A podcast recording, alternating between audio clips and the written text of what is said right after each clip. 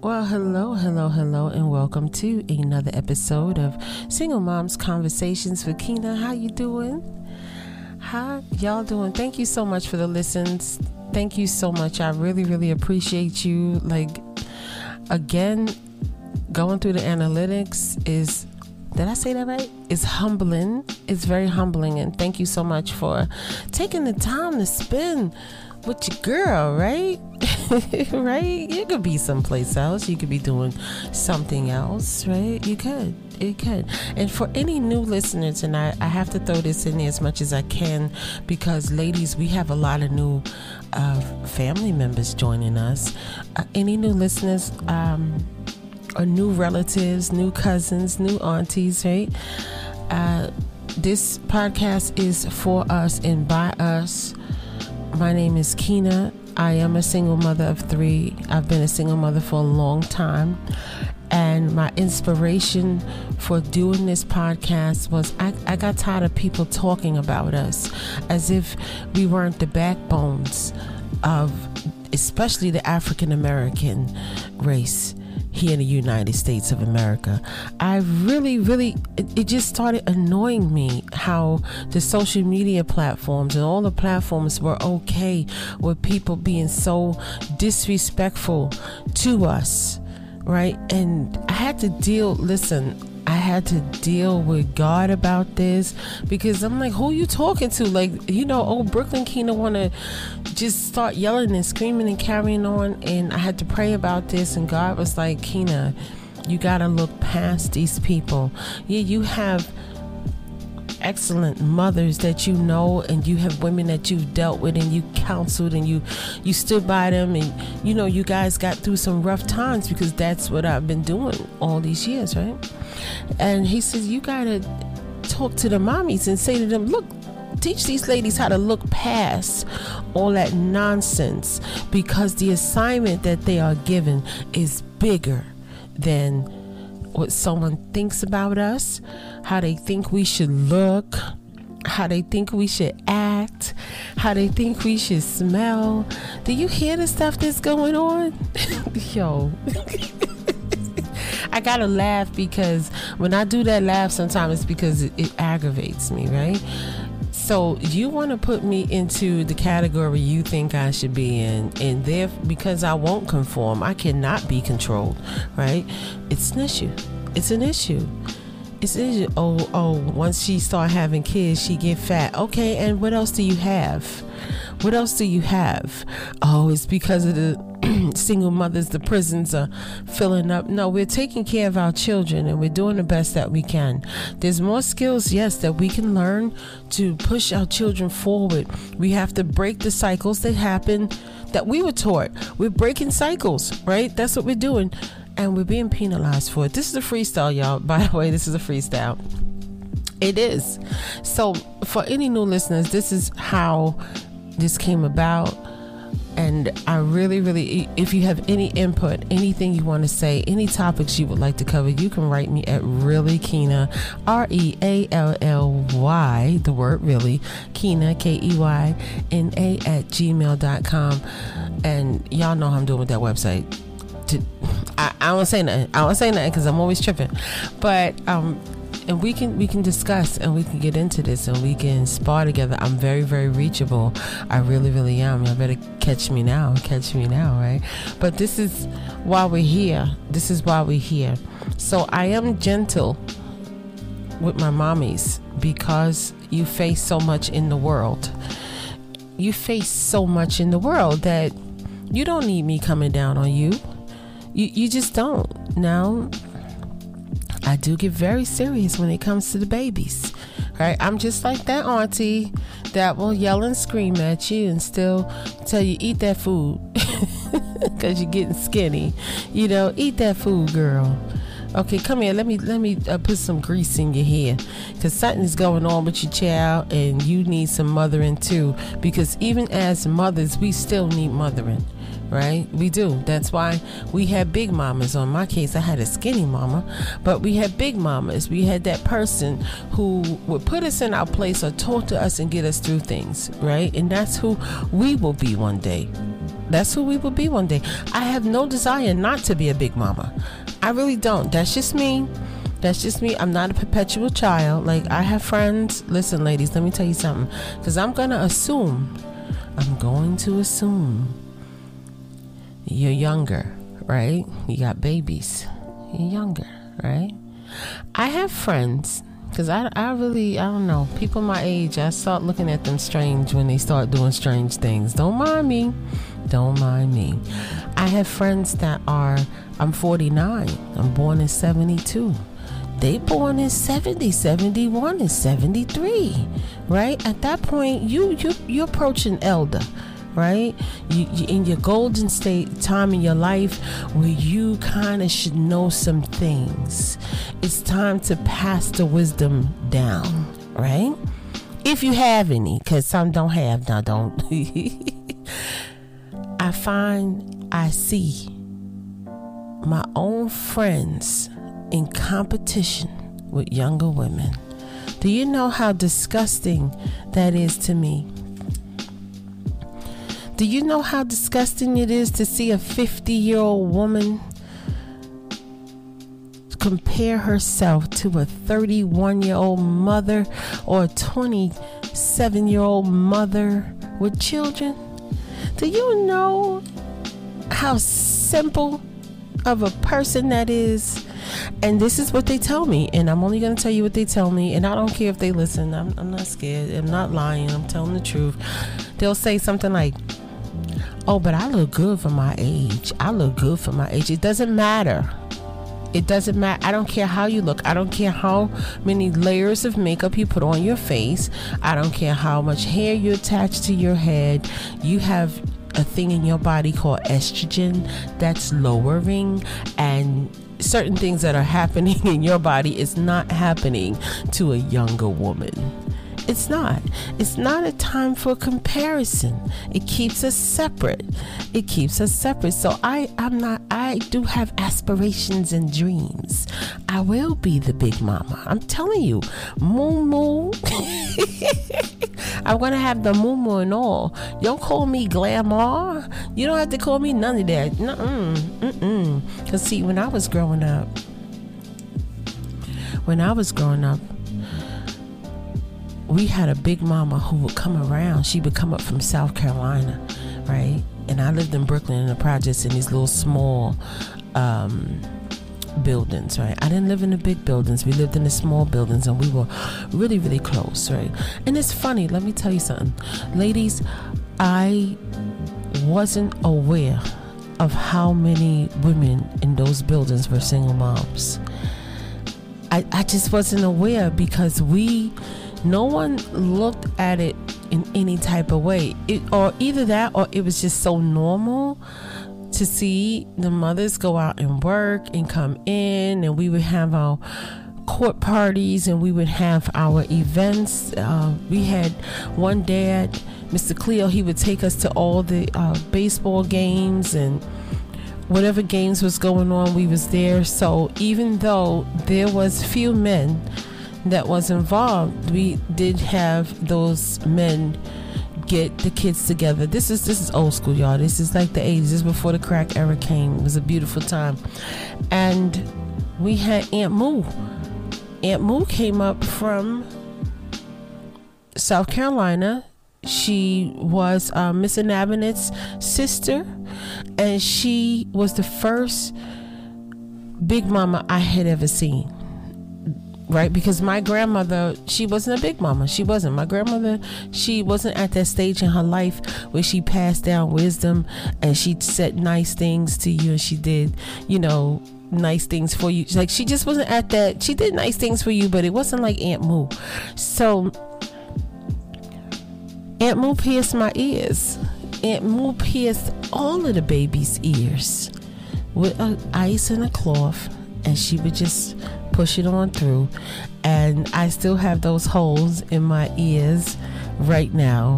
Right, I still have those holes in my ears, and and she was swaying from side to side, and we were all running to me, Aunt Moo, hi Aunt Moo, like we could not wait for her to come. She'd make us peach cobbler, like we we knew when she was coming. That's gonna be me that's gonna be me. This is why we have to see these things, right? that's gonna be me. I'm gonna have peach cobbler. Well, I don't know how to make it, but I'll learn. I'll have sweet potato pie for everybody, right? How about that? right? That's gonna be me. I have aspirations to be that person. So I don't understand. I don't get it, and I don't understand when women my age have competition with young mothers, with women, period. But the women who are most vulnerable. Baffling. Can anybody explain that to me? Can you explain it to me? Explain, because I don't get it. I'm telling you, I don't get it. It's almost like the audacity to mature. You know, I'm 50. My body is not going to look the way it looked when I was 20, 22. Because, child, let me tell you, y'all know your auntie like that. She used to stop traffic, honey.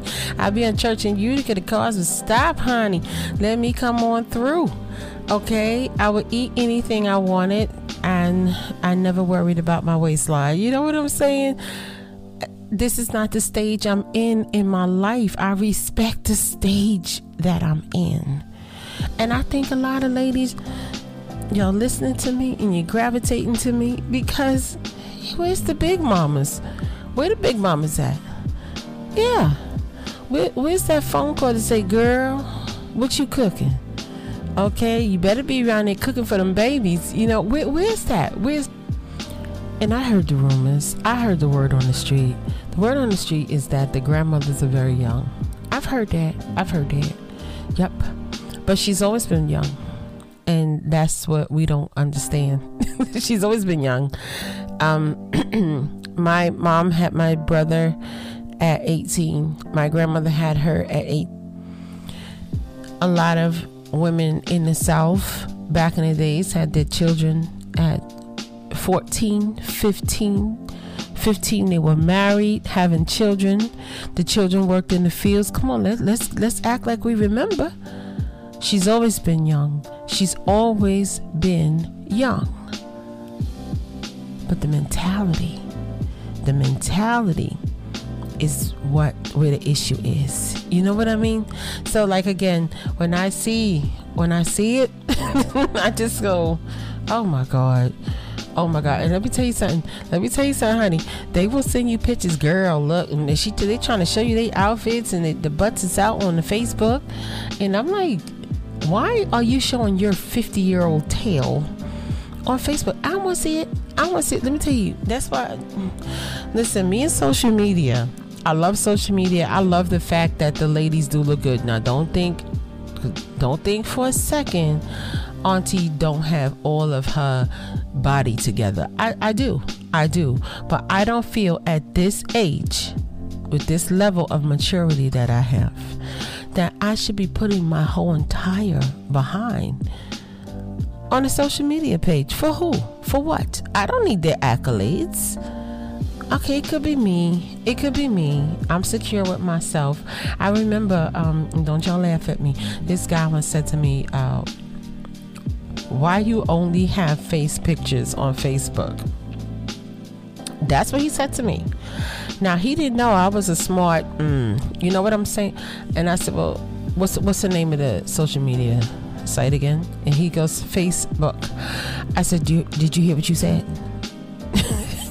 he was like, "Facebook," and I was like, "Okay, say it again," because I'm I'm a I can be a jerk, and he said Facebook. He slowed it down. I said, "So it's called Facebook." You see my face. I don't need to show you my whole body if I choose to put a full body picture, if I'm at an event or what have you, that's my business. But don't question me about how I'm showing myself. It's my body. It's my business. I will not conform. I will not be the 50 year old with my butt to the camera. That's it, it's it's disgusting at this point.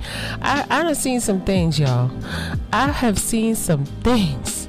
Don't mind these people okay you see somebody like this i need you to do yourself a favor and question anything they tell you.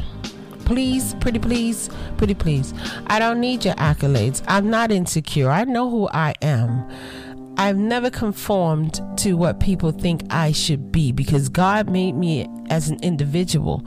And I just never got into the pressure, even as a younger person.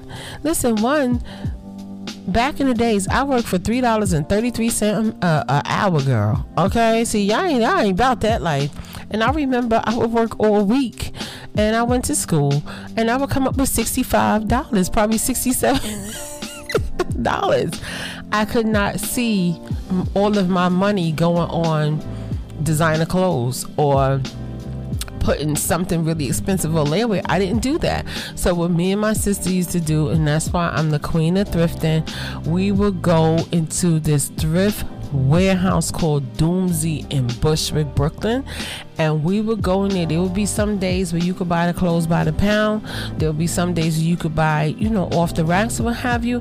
And we learned, my mother taught us how to cut and sew. We learned how to cut and sew, make our clothes look the way we wanted to. We had mohair sweaters, cashmere sweaters, and we would take our things and fix it the way we want to. People thought we dressed very expensively, but they didn't know. A lot of times we paid for that stuff by the pound. It was the eye right? It was the eye. The same thing goes with your home, ladies, and how you do your house.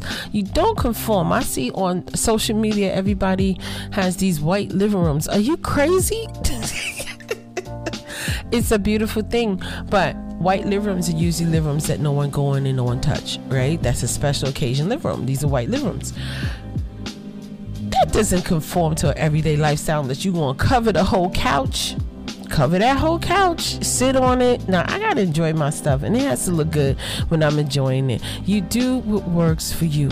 You do what works, and you don't conform. Don't conform. And please, please, again, if you see anybody and they're in their fifties, talk about fifty is the new thirty. Just say, okay. I, I, y'all do that for me, please. Just say, okay, all right, girl. okay, auntie. Y'all, you look good. Oh my God. Oh my God. But when you see a woman who knows who she is and she ages with grace, you'll never forget her. You will never forget her. Aging with grace. I think I'm going to title this podcast, Where Are All the Big Mamas? Right? We're all the big mamas. Did social media destroy the big mama? How does that work? Where does that come in with single moms conversations? Because we young women could have benefited greatly from a big mama. Young women need a rational non competitive woman to talk to. As you get older, my babies, right? That's you guys, because I love you. Ain't nobody tell you today they love you. I love you. You hold the future in your hands. Ooh, understand your position. Please, please, please understand your position. They're going to need, the next generation is going to need you to be rational, to be mature, to help them navigate through some things. This is why we're here. Each one will teach one. This is why we're here, right? We have our own reasons to be here. Have mercy. Okay? Did I give you a mouthful? I don't know. I don't know. Look, I had some coffee and I said, I'm going to get on here and do a freestyle because I started doing all of this research on food deserts and it started getting me upset. They're going to be like, God, this woman always getting upset. Yeah, the food desert situation, jeez. Jeez. It's, it's a lot. It's a lot to take in because you know who it affects people, and most of all, it affects children. An unhealthy mother she can't really take care of her children to the best of her ability. So it just really, really, really, really, really, really, really bothers me. I mean, she could do her best, but she won't feel as though it's it's a long story. It's a long story. You know, like the food desert situation, especially where I come from, it was bad. It was really, really, really bad. And I'm going to do a whole podcast on that, but I wanted to get into this with you guys. And I have to do a Black History Month moment. I'm so sorry. And you know what? Y'all love me. Y'all ain't even check me. You ain't play Keyna. I mean, what? It's this Black History Month, right? I'm sorry. I'm sorry. I'm sorry. So I have to make up for every day, right? So today is the 15th. I have to do two a day until I catch up. Okay, is that okay? All right, so today I want to talk about just briefly. I want you to remember this name. Her name is Rebecca Lee Crumpler. She was born 1831 and she died in 1895. She is the first black woman right to qualify as a doctor in the United States of America.